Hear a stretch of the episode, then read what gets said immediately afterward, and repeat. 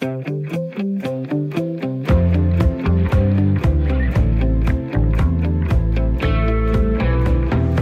lytter til Tæt på Tunø med mig, Magnus Bang.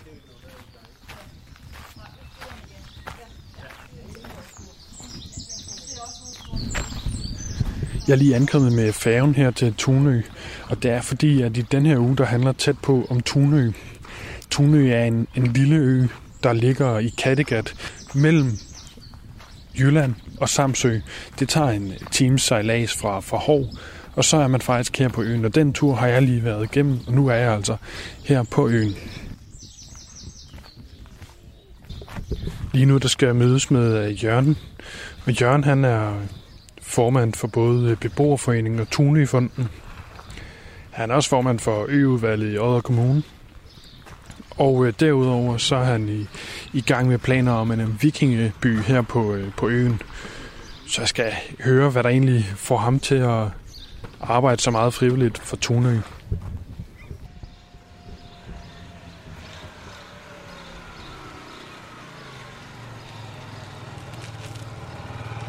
Hej, hej. Hej, det er dig, jeg skal snakke med. Jamen, det tror jeg. Hvis du hedder Jørgen, så er det. Ja, det er.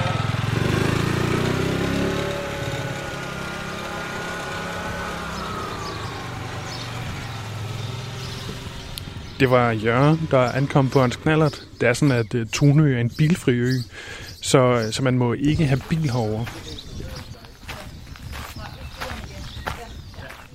Hvis vi lige starter med, at du, hvis du bare præsenterer dig selv med dit navn, og så nogle af dine titler.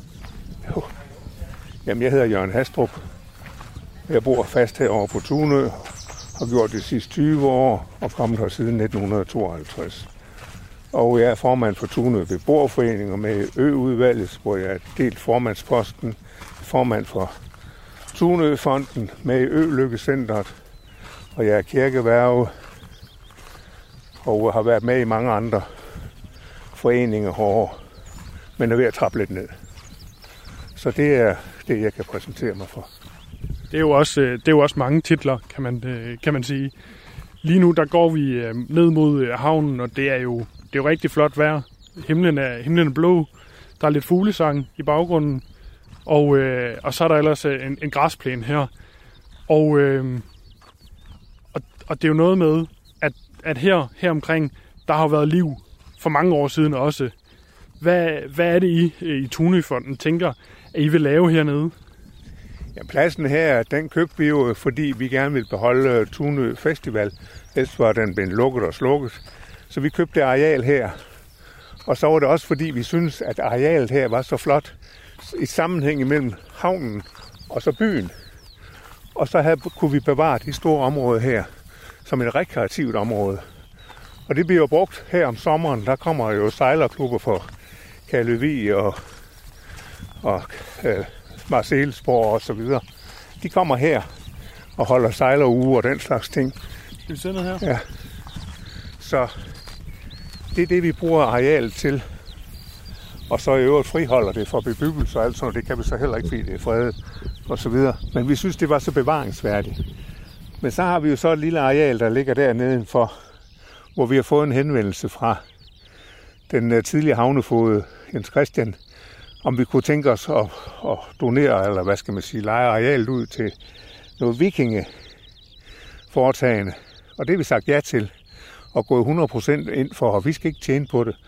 Vi skal bare måske have en lejekontrakt, der siger 1 krone om året, så er det fint for os. For så får vi aktiviteter og liv hernede. Og det er i tråd med, hvad der har været af vikinger på, hvad skal man sige, har relationer til viking på øen, tilbage til vikingetiden. Men det areal ligger virkelig fantastisk godt til det formål. Så nu arbejder vi på, og det er et samarbejde med Moskow Museum. Og der er en, der hedder Sara, der er gået ind i det, hun er ansat deroppe. Og Odder Kommune er også gået ind i det. Vi har også diskuteret det i Øudvalget, og det har man også bakket op om det der. Så der er stor opbakning omkring de ting her. Nu er vi jo nødt til lige at sige, at der kører en bil forbi nu. Eller en varebil. Tunø er jo bilfri. Ja. Hvorfor kører der så en bil forbi? Jamen altså, Tunø er jo bilfri. Det er noget, vi gerne vil prøve at hvad skal man sige, brande. Det er en turistbranding, ikke? For i princippet kan vi ikke sige, at vi ikke må have biler herovre. Det er offentlig vej, og du kan ikke forhindre folk i at køre på en offentlig vej. Det kan man ikke. Og færgen, den har en koncentration for, altså koncentreret, eller hvad det hedder det her. De skal sejle den her rute her. Og de kan altså ikke nægte at tage biler med. Men vi vil gerne være fri for det. Og det er jo meget typisk for os, der har biler herovre, eller der ejer en bil, de holder på fastlandet. De biler, der kommer herover, det er sådan nogle turister, eller ikke turister, men sommerhusfolk og sådan noget. Det er meget sjældent, der er nogen af de fastboende, der har en bil herovre. Det er godt, vi tager en bil med, og hvis den skal repareres, eller gøres i stand, eller sådan noget, ikke herovre. For det er hårdt at lade den holde over på fastlandet. Men altså, vi prøver at gøre, hvad vi kan for at holde øen bilfri. Til gengæld så har vi jo altså traktorer og knallerter og elbiler. De her små golfvogne, det er blevet meget populært herovre. Så vi er godt på vej til at blive en grøn ø. Og det er et brand, siger du, sådan turistmæssigt? Ja, fordi det er jo sådan, altså, det er sådan herovre, at folk går på vejen her, ikke? De synes jo, det er dejligt med deres små børn og så videre at gå her, ikke? Og det synes jeg også er fint, fordi så kommer der ikke nogen biler sus. Man skal ikke være ræd for, at det bliver påkørt eller noget som helst. Så det er sådan de bløde trafikanters, hvad skal man sige, vej herover og så videre, ikke? De får lov at gå og mors, og man kan jo tydeligt se de små børn. De kører på cykler og ting og sager, ikke? Og er ikke bange for, at der kommer en bil susen og sådan noget. Og os, der kører med traktor eller har traktor og sådan noget, der kan ikke køre ret stærkt. Det er umuligt. Og nu sidder vi jo og kigger ud over på den her udsigt her. Det er jo en anden turistmagnet. Men den tredje, som vi snakkede om før, vikingerne. Ja. Hvis vi sådan lige skal tage lidt af historien, hvor sikre er man på, at der faktisk var vikinger herovre? Jamen det er, altså man har altså fundet ting herovre, som jeg har sagt til andre, at i mine helt unge dage, vi rendte ud på revet, der fandt vi noget stumper af noget af sådan et vikingesværd. Og vi ved fra Kasper Klemmensen, som har været herovre at fortælle om vikingerne på Tunø og Samsø, at de sejler jo, de har jo en have, der ligger lige herovre, vi kan se den herovre ved Samsø. Fra Stavnsjord, så trak de skibene igennem, og så sejlede de herover. Vi ved også nede ved Ålekær, at der har været sådan en plads dernede, en vikingeborg, eller sådan en lille en, hvor man kunne sejle ind og lægge skibene i, hvad skal man sige, i fred og ro, og de kunne skjules der, de kunne ikke rigtig ses nogen steder fra. Så så meget ved vi. Det har man undersøgt, og det ved man med sikkerhed, at der har været nogle hårde vikinger. Så der er altså beviser på det. Men ved du, hvorfor det har været attraktivt for vikingerne at være her på øen? Jamen, det har været attraktivt, fordi de har jo...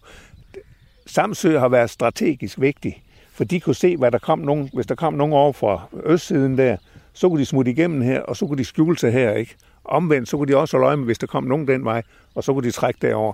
Der var ikke så mange, der vidste, de havde lavet den have der, hvor de kunne trække skibene frem og tilbage der. Så man kan jo sige, det er sådan været et moderne forsvarsværk, at man brugte Tunø som sådan en ø her, og den har været meget bevokset med skov og den slags ting, ikke? Så var det et godt sted at gå og skjule sig, ikke? Og så havde de udsigt op til Helgenæs og til øen Hjelm og så videre, ikke? Så det er sådan... Det har været meget naturligt, at man havde sådan et forsvarsværk her på den måde. Og hvad er det så, I sådan helt præcis vil lave her? Altså nu sidder vi og kigger, hvad er der ned til vandet her? Der er vel 200 meter. Hvad er det, I vil lave dernede? Jamen det er så det, vi er ved at prøve at undersøge de muligheder. Det, vi har fået at vide fra Moskow af, det er, at de der vikingeborge, man har rundt omkring osv., det er ikke så meget turistmagnet mere. Så man vil prøve at lave noget alternativ. Og jeg synes, det kunne være meget interessant at lave noget, og man har lavet nogle skitser og sådan noget. Jeg vil også gerne sige, at der er en tømmermester, som er født og opvokset her, og det hedder Magnus. Han bor ved siden af Jim Lyngvild nede på Fyn, og han går også ind i det her, og vi arbejder på at få Jim Lyngvild til at også se på det, fordi han er en populær mand. Og ham, Magnus der, han havde været over at lave noget fra Nationalmuseet Rane Willerslev, Så hvis vi nu også kunne trække ham ind i butikken der, så kunne det jo godt være, at vi kunne få nogle kroner og øre til projektet dernede. Og det er det, vi arbejder på, simpelthen. Og hvad håber du på, det bliver til? Jamen, jeg tror, det bliver til noget. Det tager bare tid, for det er svært at lige... Hvis vi skal opfinde, eller hvis vi skal lave noget nyt, som er anderledes, end man har andre steder, og det skal være en turistmagnet, så skal vi jo altså have fat i de der nationalfolk og museumsfolk på Moskow, som trods alt sidder med de ting, der arbejder med de ting. De ved sådan mere præcis, hvad er godt, og hvad kunne vi få spændende ud af det her. Og så kan vi jo igen få det her med, at for jeg ved, man har været ude at se efter, er der nogle gamle vikingeskib, man kunne få. Og så kan man sejle ind til stranden. Det er jo den fineste strand, der er her. Man kan sejle lige ind til stranden, op på stranden, og så kan man være sammen med mennesker der og så videre. Ikke? Man kunne faktisk sådan, ja, man kunne genskabe noget gammelt noget. Simpelthen. Det er nok noget af den stil der. Men jeg er ikke på Nationalmuseet, og jeg er ikke Moskow-mand, så... Men det er sådan bare, hvad jeg har lyttet mig til. Hvad tænker du egentlig om, at vi sidder her og for i 2020, og for sådan cirka 1000 år siden, der sejler man ikke ind med færgen, men med vikingeskibe. Er det noget, du tænker over? Ja, det er det da. Jeg har altid syntes, det er spændende sådan noget at grave ned i historien og se, hvad med øen, ikke? Det er jo også det, Tunø, det er jo ordet Tunø, det er jo sådan ligesom, altså det er todelt. Øen har været delt i to. Der er den ene halvdel, vi sidder på her og kigger ned på arealet der. Det er jo den ene, og den anden, det er ned over mosen, og det er den anden ø. Derfor var det to. Og det var Valdemar, der havde øen hårdere sammen som konge, og det har også været under Aarhus Domkirke. Der. Og det har været en del af Aarhus Domkirke er bygget af det egetømmer, der har været her på Tunø også. Så det er sådan noget meget historie. Jeg har gravet langt ned. Jeg har prøvet at komme så langt ned, jeg overhovedet kunne finde noget om Tunø, og der, hvor den begyndte at eksistere og vise sig på skrift. Og der kan du altså komme temmelig langt tilbage, og det synes jeg er spændende. Jeg har altid interesseret mig for historie og sådan noget, så det er alt, hvad jeg kan komme i nærheden af og grave omkring Tunø. Det har jeg gravet frem der, ikke? Og vi ved også, at der har været stenalderbopladser derovre, fordi man har fundet mange flinteøkser og den slags ting herovre. Og nu siger du, at du har gravet ned i historien, men har du også gravet i mulden for at finde noget? Nej, det har jeg ikke personligt selv, men der har været folk herovre med de her minesøger der, for at se, om de kunne finde noget fra vikingetiden, spændere eller et eller andet, ligegyldigt hvad. De har været herovre og gå rundt og tjekke øen og så videre, og det synes jeg, der er en god ting. Men vi fandt ikke rigtig noget. Man fandt nogle spændere og sådan noget, og det var alt, hvad man har fundet. Det kan godt være, at de kommer igen. Det skal jeg ikke kunne sige. Jeg synes, ideen var rigtig god. Og nu kan jeg høre bag mig, at der kommer en traktor. Og det er jo det her med, at der ikke må være bil, og derfor er der rigtig mange, der har en traktor. Hvor mange er der i alt på øen, ved du det? Ja, traktorer ja. Er mange. 50 måske. Og den her, det var købmandsgården. Ja. De bruger den til at hente varer i. Ja. Ja. Men hvis vi lige går tilbage til det med historien. Altså du siger, du har kigget tilbage på historien. Ja. Er der sådan nogle vigtige, altså nogle spændende ting, du er faldet over, når du har læst tilbage i historien? Nej, det er det ikke. Altså det der, jeg synes, der har været interessant, det er jo, at der på et tidspunkt, der var der cirka 250 mennesker boende på øen, ikke? Det er mange mennesker, ikke? Og Tunø har altid været et samfund, et hvad skal man sige, et helt stykke samfund med mejeri og købmand. Der var købmand, og der var brugs, ikke? Og der var smed, og der var tømrer, og der var... jamen, du havde det hele her, ikke? Og der er landbrug og så videre, ikke? Så det har sådan været et helt stykke samfund, ikke? Og det har... Tunø, når man tænker på, det har været et isoleret samfund, ikke? Men så begyndte man jo at få salas for Aarhus. Der, jeg kan huske min drengetid, der kom der jo en skåndert herover, Bølgen hed den. Den kom så med varer til købmanden og til brugsen, ikke? Og de sejlede mod to griser og videre sejlede og så videre. Så til slagteri og sådan noget. Og så sejlede den, det var sådan en paketbåd, sejlede den ned til Kolby og så om til Ballen og så til Aarhus igen, ikke? Altså det var sådan fast, den kom et par gange om ugen, altså. Det er jo sådan lidt historie jo, kan man sige, hvordan samfundet begynder at blive levedygtigt, ikke? Men så på et tidspunkt, så er det jo klart, så pludselig så sker der altså noget. Vi havde jo ikke færge dengang. Tunø, der den var en selvstændig kommune, det var den indtil 1970. De havde deres egen båd, postbåd, der sejlede ud til Aarhus-Kalundborg-båden. Det var den forbindelse, vi havde. Så kunne vi hoppe på tage båden, DSB's båd til hertil. Og så kom man så hen til den lille postbåd. Den hoppede man så, der gik man ned på bildækket, og så hoppede man ned i Tunøbåden, og så blev man sejlet herind til øen. Det var den trafik, man havde, og skulle du til København, jamen, så steg du på derude, så hoppede man op og ombord på færgen, og så sejlede man til København. Så der var trafik frem og tilbage hver dag. Vi havde udmærket forbindelse både til København og til Aarhus. Det havde vi. Du lytter lige nu til Tæt på Radio 4, som i den her uge handler om Tunø. Og jeg sidder her med udsigt over havnen sammen med Jørgen Hastrup, som er formand for rigtig mange ting her på øen og med i rigtig mange ting. Måske ikke formand for det hele, men i hvert fald er med i rigtig mange ting på øen. Og Jørgen, hvordan startede du egentlig selv med at komme her på øen? Det var mine forældre, der købte en ejendom herovre på øen, en lille landbrugsejendom, og det, jeg blev så begejstret for øen, og også de mennesker, der var herovre, de unge mennesker, og så det passede fint. Så på den måde, så har jeg bevaret det hele, og har besluttet mig for mange år siden, at når jeg gik på pension, så skulle jeg flytte herover og bo. Og det gør jeg så i dag.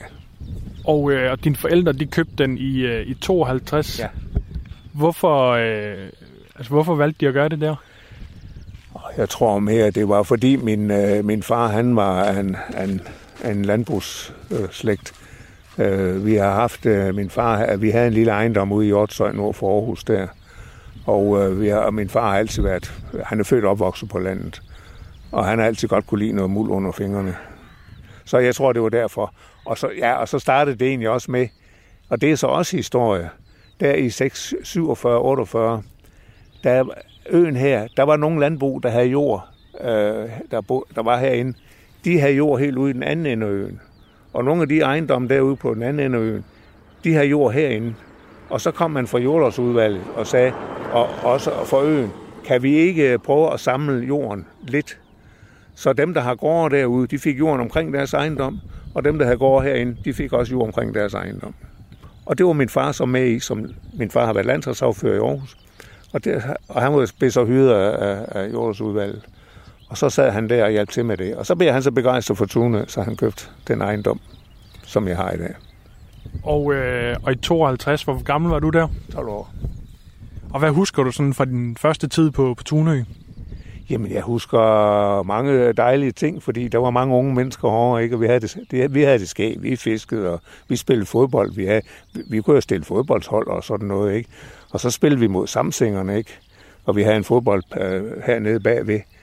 Så det var rigtig hyggeligt, og hvis vi tabte til samsingerne, jamen så blev de jaget ned i båden og sendt tilbage til Samsø. Hvordan foregik det så? Det var sådan lidt mere kontant. Afregninger. Husk på, så blev der lige drukket lidt bajer, ikke? Og så steg blodtrykket samtidig at få sådan nogle, ikke? Vi var ikke tæve, vel? Det duer jo ikke, vel? Men det galt så også, når vi kom til Samsø. Hvad sejler man så over i der? Altså, jamen, der havde vi den postbåd. Det var kommunens båd. Den lånte vi. Ja. Ja. Og hvor langt? Altså, man kunne vel svømme derover, kunne man ikke det? Nej, der er 4 kilometer derovre. Nej, det tager 25 minutter at sejle over, cirka. Til Mårup. Det gør det. Så det kan jeg godt se. Det er en lidt lang svømmetur. Ja. Og så er der meget strøm her. Ekstremt meget strøm. Herude imellem Tunø og Samsø, og der var en ung mand, der mistede livet, da de sejlede over med en af de her store bølger fra en af prinsessebåden der. Han har aldrig fundet. Så det, og jeg har snakket med en dykker, som har boet ude her på en ejendom. Han siger, at strømmen er så stærk derude, at selv store sådan knokkelrald, de kommer sejlen igennem vandet. Så er der altså tryk på. Det er der. Så det er ikke helt ufarligt, det her. Men for lige at gå tilbage, det må der jo også have været, da vikingerne de sejlede rundt derude. Ja. Og det gjorde de i sejlbåde. Ja, de sejlede deres vikingeskibe jo ikke. Og de var, når de kunne sejle til Grønland og Island og Færøerne, så kunne de jo nok også sejle fra Samsø til Thuneø. Det har du nok ret i. Hvad sådan, når du kigger tilbage på din tid, altså fra 50'erne, og så da du kom på øen og holdt, jeg går ud fra, det var ferier og weekender, ja. Du var herovre. Ja. Hvordan var den tid i forhold til nu? Jamen, der er en kæmpe stor forskel. Som jeg har sagt før, vi var sådan et lille helstøbt samfund her med gårde, landbrug, mejerier og tømmer. Og jamen, der var det hele, og sygeplejersker og så videre, jordemor og blablabla. Så vi havde det hele.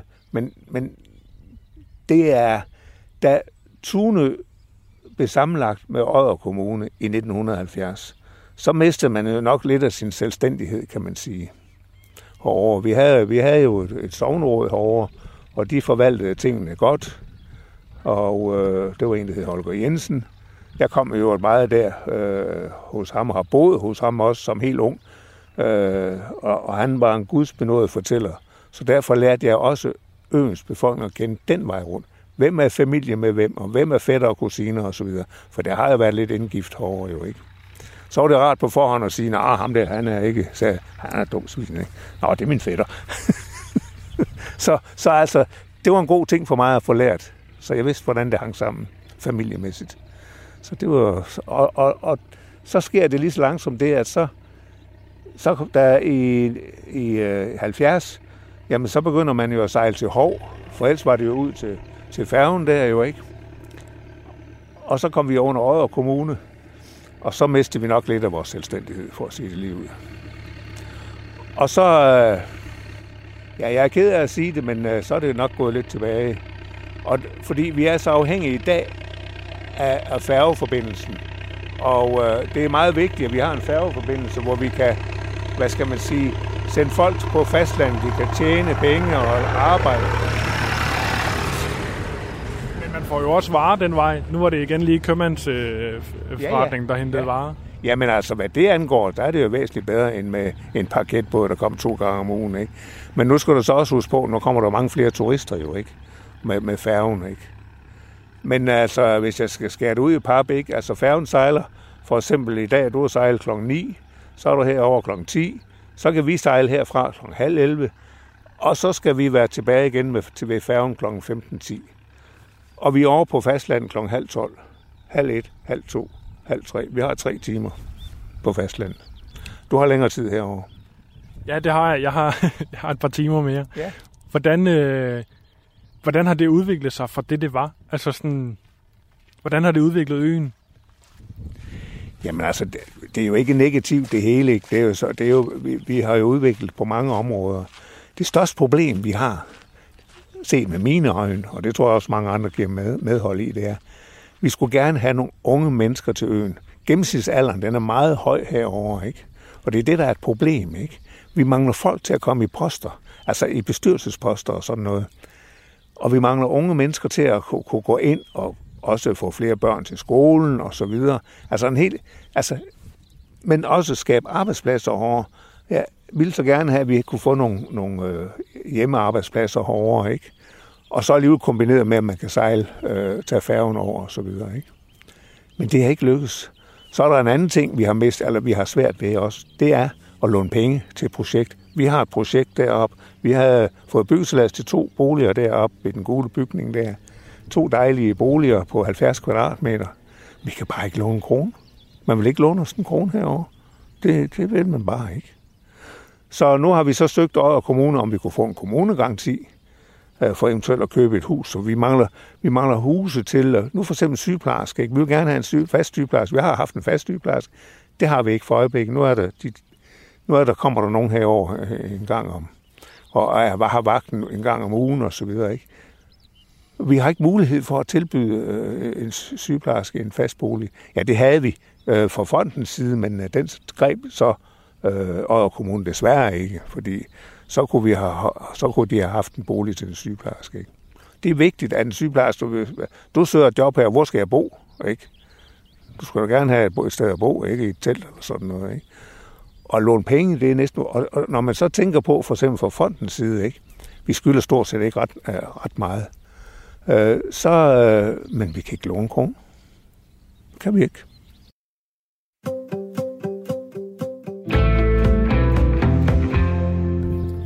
Du lytter til Tæt på, som i denne her uge handler om Tunø. Og jeg går herover i bravende solskin sammen med Jørgen Hastrup, som er meget aktiv i foreningslivet herover. Og Jørgen, hvis vi bare lige skal prøve at tage den lidt langsomt, så alle er med. Hvad er det, du er med i af foreninger herover? Jamen, jeg er formand for Tunøfonden. Jeg er formand for Tunø Beboerforeningen. Og jeg sidder også i det her øudvalg sammen med kommunen, hvor jeg også deler en formandspost sammen med en politiker. Og så er jeg med i Ølykkecentret, jeg er kirkeværge, og jeg har været med i Tunøavis og vandværk.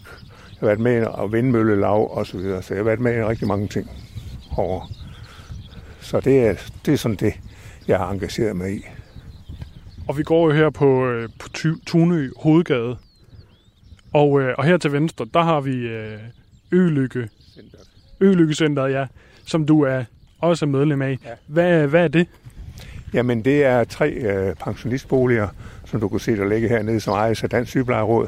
Og så har vi et lokale dernede, altså, som vi har ikke noget at gøre med de boliger der, men selve centret der, hvor der er opholdsrum, eller hvad skal man sige, rum, hvor vi kan sidde, samlingsrum, der er køkken, og så er der også et lille mini-sundhedscenter med lægeværelse og et sygeplejerum og så videre, en lille lejlighed. Det er så det, vi er, som fungerer som selvstændig, som selvejende institution.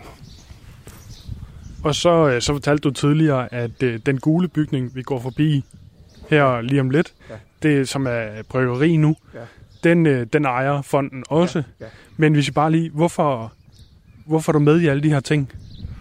Ja, men det er noget, jeg synes, jeg har altid interesseret mig for Tunø. Jeg har altid synes, når jeg er kommet her, siden jeg var 12 år gammel, så det har altid været min store interesse, det er Tunø.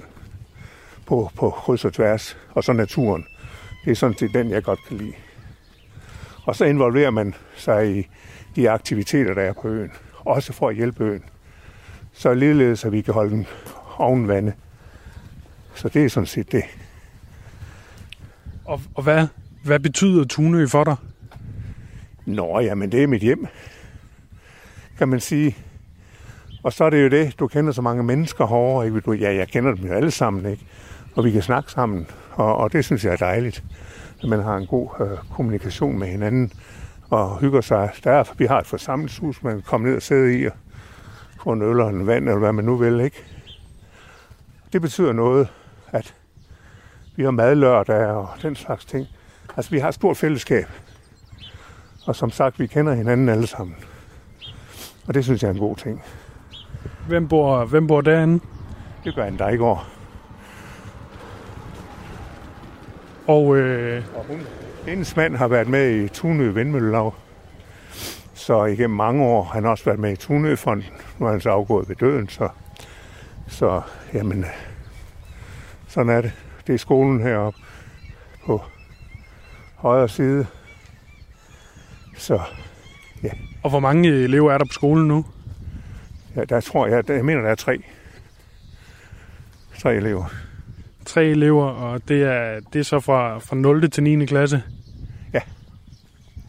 Og så efter det, så flytter man fra øen? Ja. Så kommer man over på en ungdomsskole eller sådan noget i den stil der. Det gør man. Men det virker jo som en meget aktiv pensionisttilværelse, du har, ja, med alle de foreninger, du så har meldt dig ind i, og også har ledende bestyrelsesposter i. Ja. Har du ikke meget travlt? Jo, det har jeg. Det er helt sikkert. Men det er jo godt at have lidt travlt, når man er pensionist. Så bruger man ikke til. Så skal man ikke sidde og vente på, at avisen kommer, eller noget andet, eller sidder og glor fjernsyn. Jeg kan godt lide at arbejde. Hvad giver det dig, at der er så, at du har så travlt med at gøre alle mulige ting for øen? Jamen det giver mig, at du følger med i, hvad der sker her. Du ved, hvad der sker. Du får medindflydelse, ikke?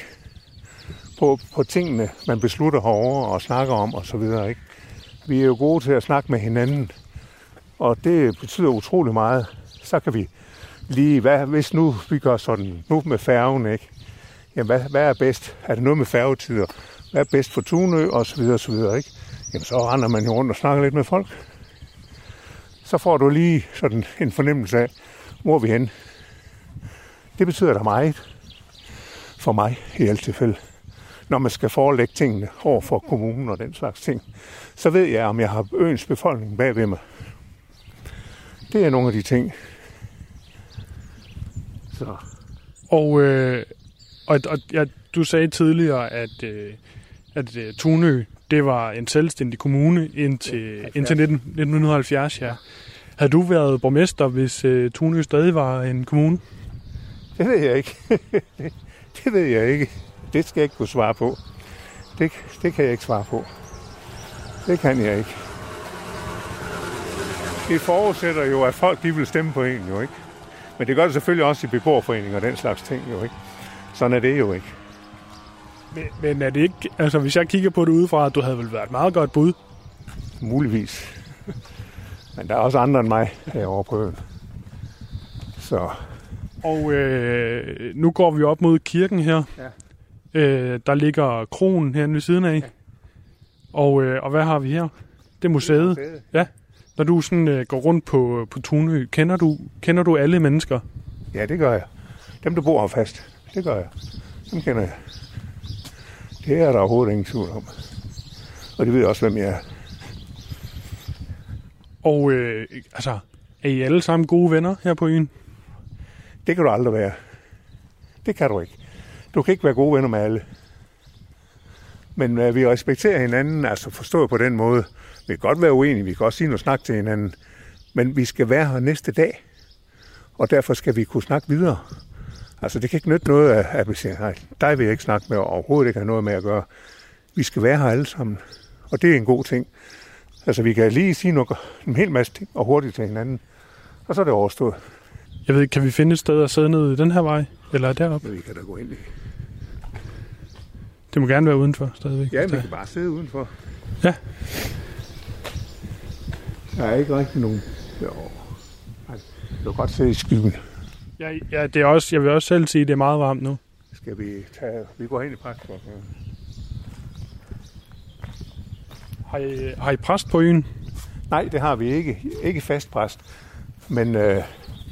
vi har fået den ordning, at nu har vi en mere... Vores gamle sognepræst, hun har fået lov, hun har gået pension, hun har fået lov at fortsætte herover, så vi har altså en præst, der er tilknyttet til vores kirke, og det er vi overordentligt glade for. Og vi har et selvstændigt menighedsråd og den slags ting. Så det fungerer fint. Har I gudstjenester hver søndag? Nej, cirka hver 14. dag. I stedet med hver 14. dag og 3. uge. Så når det er lidt forskelligt, ikke? Som det nu kan passe ind i tingene. Det er det. Men det fungerer fint, og det sætter vi stor pris på. Og vi har mange aktiviteter i vores kirke, forstået på den måde, at så holder vi sogneaftener. Så har vi foredragsholdere, der kommer over og fortæller om en eller anden historie eller sådan noget, ikke? Så holder vi nogle kaffemøder og synger lidt og den slags ting efter gudstjenester og sådan noget. Så den er meget aktiv, og nu står vi over for at skal til at have valg nu. Her den 15. september skal vi vælge nyt menighedsråd.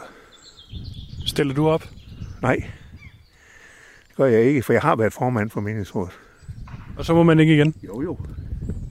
Men som sagt, min alder gør, at jeg begynder sådan langsomt at køre ned. Det bliver jeg nødt til. Så. Men jeg er kirkeværge, og det vil jeg gerne fortsætte med, hvis det skal være det. Kirkeværge, så er det altså... Kirken deroppe og kirkegården og sådan noget, man står for som kirkeværge, sammen med menighedsrådet. Og hvor gammel er det, du er? Ja, jeg har passeret de 80. Og så lader vi være det udsagt, hvor mange år det er siden. Så lader vi være det udsagt, hvor mange år siden det er, eller hvad? Ja, det ved jeg. Men altså, nu er jeg ved at kravle op i den tunge ende. Det er jeg, og derfor skal jeg også trappe lidt ned. Fordi det har... Det rykker samtidig lidt tænder ud. Det gør det.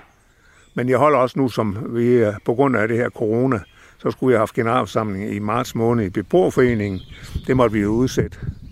Så i aften, der skal vi lige snakke om, hvornår vi så skal holde generalforsamling. For vi kan jo ikke, det eneste sted, vi kan være samlet deroppe på skolen. Og det er den største sal, vi har, men vi skal jo overholde de afstandsbestemmelser, og det skulle helst være sådan, at alle kan komme hen, jo ikke. Så den bliver nok fastsat til en gang i begyndelsen af september. Så holder vi generalforsamlingen der, og så går jeg af som formand. Og når jeg går af som formand, så går jeg også af som formand i Øudvalget. Og hvordan har du det med det? Altså, hvor mange år... Du sagde tidligere, det er 30 år, du har været formand for Beboerforeningen. Nej, ikke 30. Nej, det er Tunøfonden. Jeg har været formand. Nej, jeg tror, jeg kom ind. Jeg kan ikke huske. Jamen, jeg kan simpelthen ikke huske, om jeg kom ind i Beboerforeningen i 2006 eller sådan noget. Og så har jeg haft en pause, og så kom jeg så ind igen her. Har været det i 2 år, men nu holder jeg. Det gør jeg. Nu må der være andre, der tager over. Og tror du, der er det? Det ved jeg ikke. Det får vi at se til generalforsamlingen. Hvad alle de her foreninger, du er med i, hvad har betydet mest for dig? Det må jeg nok sige. Det er så Tunøfonden og så Tunø Beboerforening. Tunøfonden, det er for at holde liv i de aktiviteter, vi har, skabe arbejdspladser og den slags ting, og modernisere vores købmandsbutik og lave udlejningsejendomme osv. Og Tunø Beboerforening, det er jo sådan set den, som repræsenterer, kan man sige, øens befolkning over for kommunen og offentlige myndigheder. Ikke bare alene kommunen, men også offentlige myndigheder i det hele taget. Ikke? Så det betyder meget, og det betyder også meget, at politikerne over på fastlandet, de ved, at vi er nogle aktive mennesker herovre, og når vi arbejder sammen, så gør vi altså det. Altså, de tog jo for år tilbage, hvor sygeplejersker sparede den væk for 190.000, ikke? Og det synes vi ikke var rart, når man tænker på, at lille Tunø Kommune, de havde råd til at have en sygeplejerske, men det havde Odder Kommune åbenbart ikke for at spare 190.000 kroner, jo ikke? Så blev vi jo lidt småmopset herovre, jo. Så det endte jo med, at den daværende borgmester, han kom på forsiden af Ekstrabladet. Det kunne han ikke lide. Så. Var det jer, der fik arrangeret det? Ja, det var det. Og der var jeg formand dengang. Så altså... Vi kan også tage den græsse tandbørste frem, hvis det skal være. Altså vi må have de samme rettigheder, selvom vi bor på en ø, som man bor på fastlandet, ikke? Sådan er vores opfattelse i hvert fald. Og ikke få den besked, at I jo selv valgte at flytte til Tunø. Ja, det har vi. Men derfor skal vi jo ikke have mindre rettigheder, for vi skal jo betale lige meget i skat og andre ting, jo ikke? Det slækkes der jo ikke på, så vi har jo ikke nogen ekstra fordele. Jo, naturen måske, men altså, ellers har vi jo ikke. Så altså, derfor vil vi jo gerne behandles lige så godt som på fastlandet. Når du sådan lige kigger på de ting, du er med i, hvad har så betydet mest? Jamen, det er de der ting der, som jeg siger, det er, at vi fik etableret Tunøfonden. Dengang FDB lige pludselig meddelte øen herovre, nu lukkede de den eneste dagligvarebutik herovre. Så var gode råd jo dyre. Hvad gør vi? Og der var der butiksudvalg, som kom ud til mig, og så siger de til mig, hvad synes du, Jørgen, hvad kan vi gøre? Så sagde, det ved jeg faktisk ikke. For der arbejdede jeg jo stadigvæk dengang. Men det endte, det korte og lange, det var, at de fik mig så alligevel trukket ind og gjorde mig interesseret i det der, ikke? Og så gik vi ind, og så etablerede vi altså Tunøfonden, og fik etableret købmandsbutikken af FDB, både med privatbolig og butik og det hele. Og så byggede vi et lager til af frivillig arbejdskraft. Altså, det var det, der gav starten til Tunøfonden, og det betyder utrolig meget for øen, for vi har skabt arbejdspladser, vi har skabt en rigtig god butik dernede, vi har købt ejendomme, som vi så lejer ud og tjener penge på, og til brandvæsen og til privat, og så har vi festivalpladsen også. Og det er så ligesom nogle ting der til at holde øen i gang med. Og så har Tunø Beboerforeningen selvfølgelig betydet meget, fordi det er jo ligesom den, der sætter dagsordenen over for andre, altså offentlige myndigheder, kommuner og stater, hvad der nu er regionen også, og så videre, ikke? Altså, vi er jo også en del af regionen, ikke? Altså, et eksempel, det var, at lige pludselig så skulle vi altså til Horsens herfra. Men ved du hvad, med den færgeforbindelse, og så kom til Hov, og så kunne vi man kunne godt komme til Skrægby, og så nå tilbage igen og nå færgen, når vi har aftalt med Skrægby. Lige pludselig så fandt man ud af fra Odder Kommunes side, nu skulle vi til Horsens, Og det kan ikke lade sig gøre, fordi hvis vi kigger på de offentlige transportmidler, og det er det, vi skal, vi er jo ikke alle, der har bil, eller der er i hvert fald ikke nogen, så havde vi lige præcis 5 minutter i Horsens. Så kom jeg til Bent Hansen, der var han jo regionsrådsformand, og formand for Midtjylland der. Vi skrev til ham i Beboerforeningen, at det her, det duede ikke, og vi ville gerne blive ved med at komme til Aarhus, til Skrægby, og det hang også sammen med, at den læge, vi fik jo læge fra Samsø, vi havde en læge, der kom en gang om måneden, Flemming Jensen, og Samsø var koblet til Aarhus, og han kendte lægerne deroppe, og han kendte også os, for han er kommet her i over 20 år jo ikke. Så er det meget naturligt, at han kan snakke med hans kollegaer deroppe, i stedet for pludselig så vi til. Så det skrev vi så til Bent Hansen. Og så fik vi svar tilbage, det synes han var fint og i orden. Han skulle nok sørge for, at det blev sådan, at vi fremover kom til Aarhus. Så det fik vi på plads. Det var sådan et eksempel for regionen, ikke? Hvor vi går ind i det der, ikke? Vi havde et andet på, altså vi har jo også søgt at få flere penge til færgen, og det har jo så knebet voldsomt. Så igennem Mette Denker, så fik vi arrangeret en tur til Christiansborg, og der fik vi foretræde. Jeg fik foretræde sammen med mine kollegaer for Økontaktudvalget der, og det var Hans Christian Schmidt, der var stadig som formand for i Vojens. Og der fik vi så lov at præsentere Tunø og alt det der, ikke? Og det endte jo så også med, at det udløste nogle penge til Odder Kommune. Så det er vigtigt, sådan nogle ting, at have bondus til at kunne udværke, at man kan få foretræde for eksempel i Folketingets kontaktudvalg, ikke? Og så videre, og så videre, ikke? Nu har vi diskuteret læge og sygeplejerske med regionen og med Odder Kommune og med Horsens Kommune, ikke? Og det er jo også der, vi er repræsenteret i sådan nogle situationer. Det er over for offentlige myndigheder. Og det er altså meget vigtigt, at du kan det. At du kan gelejde dig rundt i de offentlige systemer, ikke?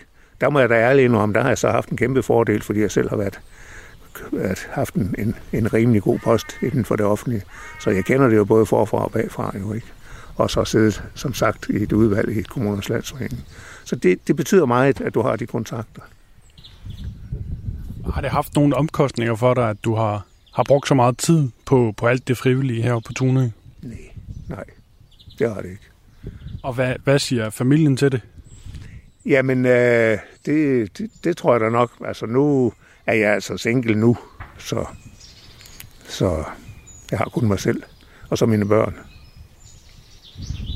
Så når du har brugt, altså, hvor mange år har du været aktiv i sådan foreningslivet her på Tunø? Jamen, det har jeg været helt tilbage i 1989-90, da vi etablerede den der Tunøfond, ikke? Og vandværket, det fik vi også overtaget i 1994. Og der var jeg også med og kom med og sad som næstformand. Og vindmøllelaget, det var det samme. Er du stolt af alt det, du har været med i herovre? Nej, jeg ved ikke, om jeg er stolt, men jeg er godt tilfreds med, at vi har nået så mange ting og prøvet så mange ting. Det synes jeg da, det er tilfredsstillende, når noget lykkes, ikke? Det må jeg bare sige. Sådan er det. Du lytter til Tæt på Radio 4, som i den her uge handler om Tunø.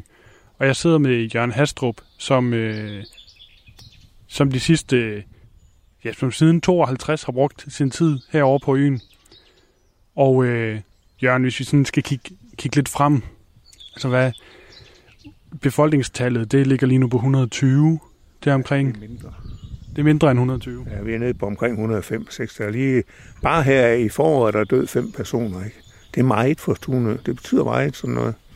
Så, jamen altså, hvad fremtiden viser sig...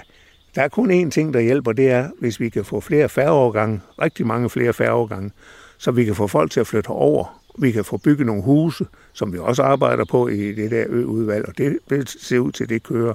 Men det kniber bare som er penge til færge, fordi Odder Kommune, de siger, at den er for dyr. Den er dyr at bruge i drift og alt det der, ikke? Og jamen, det koster penge, men vil man have en ø, så må man betale det koster. Sådan er det bare. Altså, socialforvaltningen, de har et budget. Hvis de pludselig får mange ældre mennesker, og der sker noget specielt og sådan noget, jamen så skal de jo betale jo, ikke? Så kan man ikke bare sige, jamen det er vi da ligeglade med. Altså, sådan fungerer verden altså, ikke? Så hvis vi skal have yngre mennesker herover, og det har vi stærkt behov for, jamen så skal de have muligheder for at både arbejde på fastlandet, for vi har ikke arbejdspladser på Tunø. Vi kan ikke skabe nogle flere arbejdspladser end det, vi har. Så skal folk altså arbejde på fastlandet, eller have noget hjemmearbejde, eller den slags ting, ikke? Og det synes jeg da godt, måske det kunne være interessant for nogle yngre mennesker, der godt kunne tænke noget alternativ, noget natur og sådan noget, at de kunne flytte herover. Men så skal vi have penge til at bygge boliger for, og det kan man så ikke låne. Og det er sådan, det er en ond cirkel. Så hvad der kommer ud af det jeg bliver nødt til at sige det på den måde, at jeg kan nok frygte lidt for øens videre eksistens. Det må jeg nok indrømme. Ja. Nu sidder vi og kigger på kirkegården. Jeg kan se, der er en graver i gang deroppe. Skal du selv ligge der?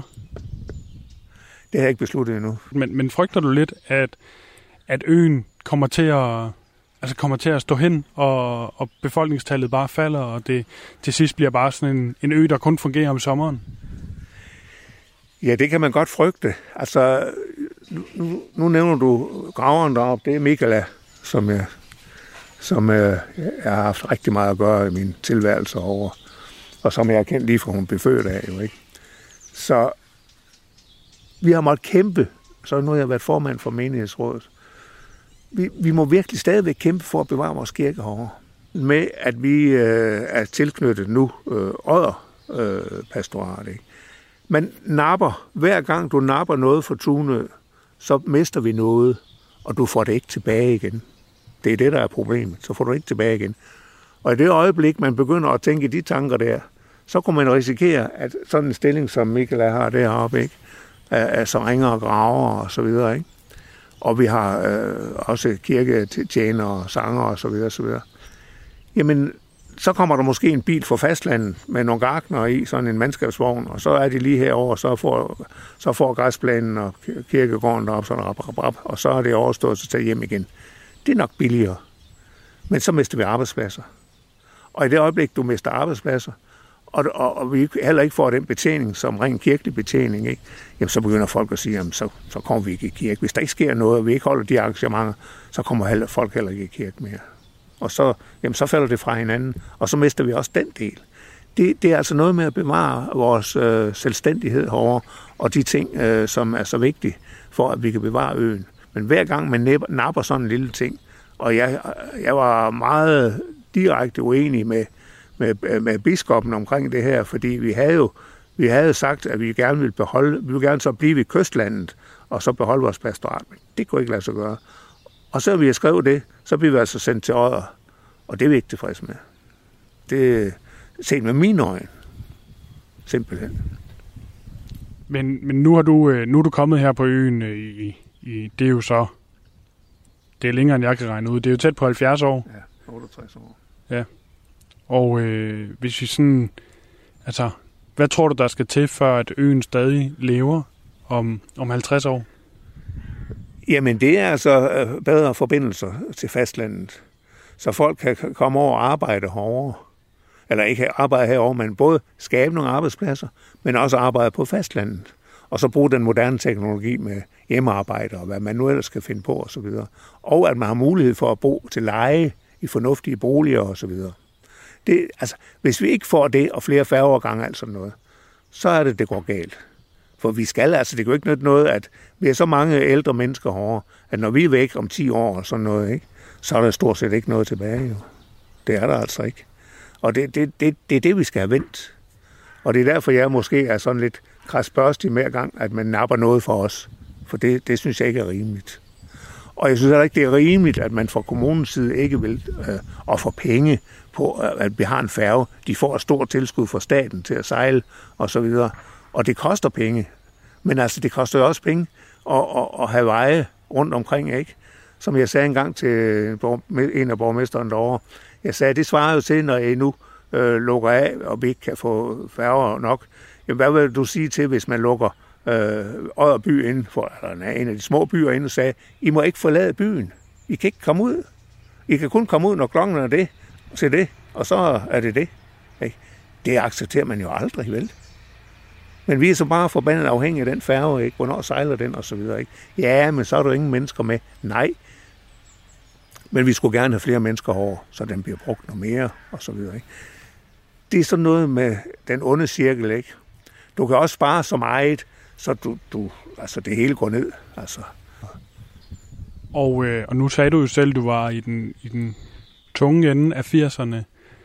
Hvad når du en dag ikke er her mere, hvad skal der så ske med dit hus over? Jamen, det ved jeg ikke lige. Det om mine børn vil overtage noget af det, eller om jeg selv, og det har jeg ikke besluttet endnu. Det har vi ikke besluttet noget om endnu. Det har vi ikke holdt decideret familieråd om. Tror du kunne finde på at flytte fra øen? Ja, det kunne jeg godt. Altså, man skal jo gerne kunne bevæge sig, ligesom jeg kan, og har det og er godt tilpas med mig selv, ikke? Der er jo ikke meget ved at ligge i seng, og så skal have en hjemmehjælper, der kommer 5 gange om dagen og ind om natten og alt det der. Det vil jeg ikke have. Jørgen Hastrup, mange tak, fordi jeg måtte besøge dig, eller komme til Tunø, som jo nærmest er din ø. Det er så godt sagt, men jeg kan godt lide den. Det er helt sikkert. Du har lyttet til Tæt på Radio 4 med mig, Magnus Bang.